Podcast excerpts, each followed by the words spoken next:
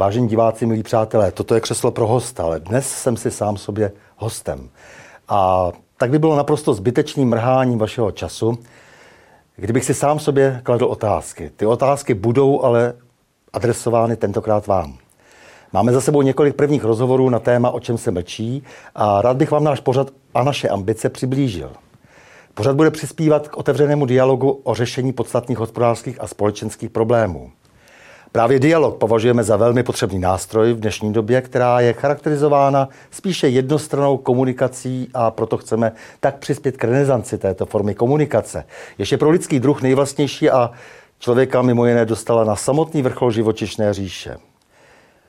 Občas, se mě však skrádá na mysl nepříjemná otázka, kam vlastně může z vrcholu vůbec cesta ještě vést. Nemyslím si, že dalším vrcholem by měla být kolonizace jiné planety, ale rozumné a rozumové udržení se tam, kde jsme.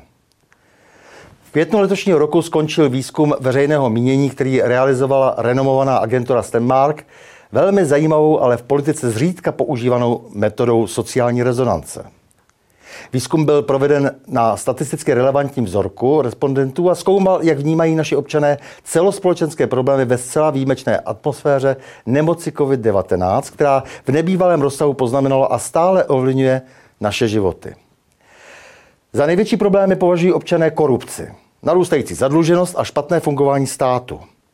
Mají velké obavy z nejasné zahraniční politiky vůči Rusku a vztahu východ-západ, mají obavy z destabilizovaného zdravotnictví a budoucnosti kvalitě zdravotní péče. Za závažný problém také považují budoucnost, vzdělávání a velmi citlivě reagují na omezování osobní svobody.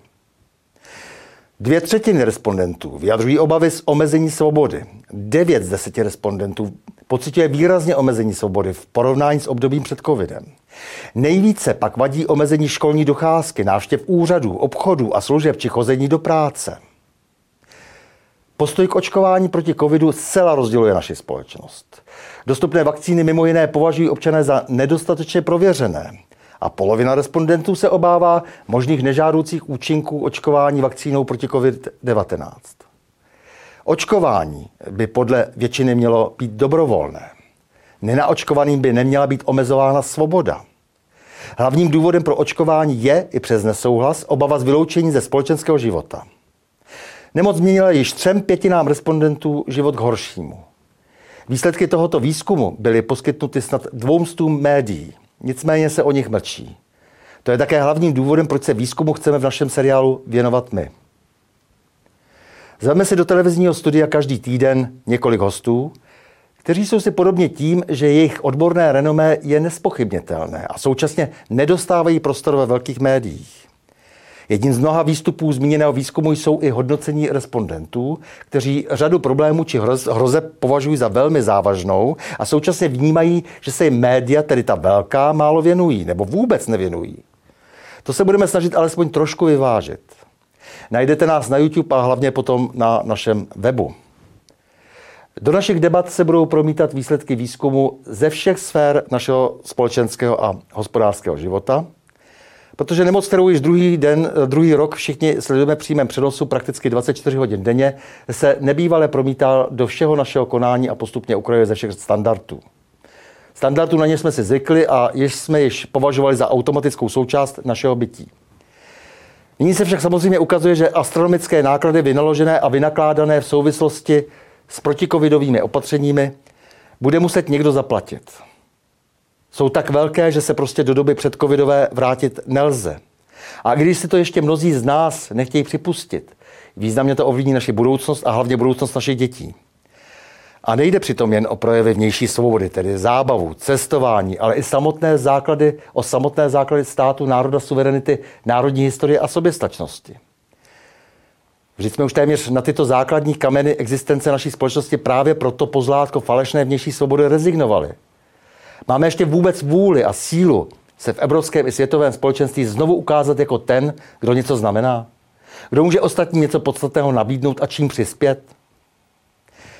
Pamatujeme si ještě vůbec, co země koruny české znamenaly a budeme si to pamatovat, i když jakákoliv zmínka může začat zmizet z Wikipédie?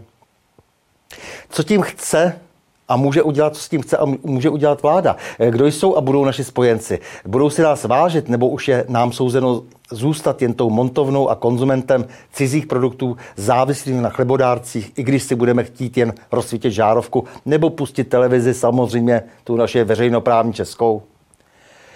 Podpořenou konzumu jsme přestali používat vlastní rozum a opírat se o zkušenosti starších. Ono je tak lákavé povýšit nevzdělanost na nový standard a jen si užívat.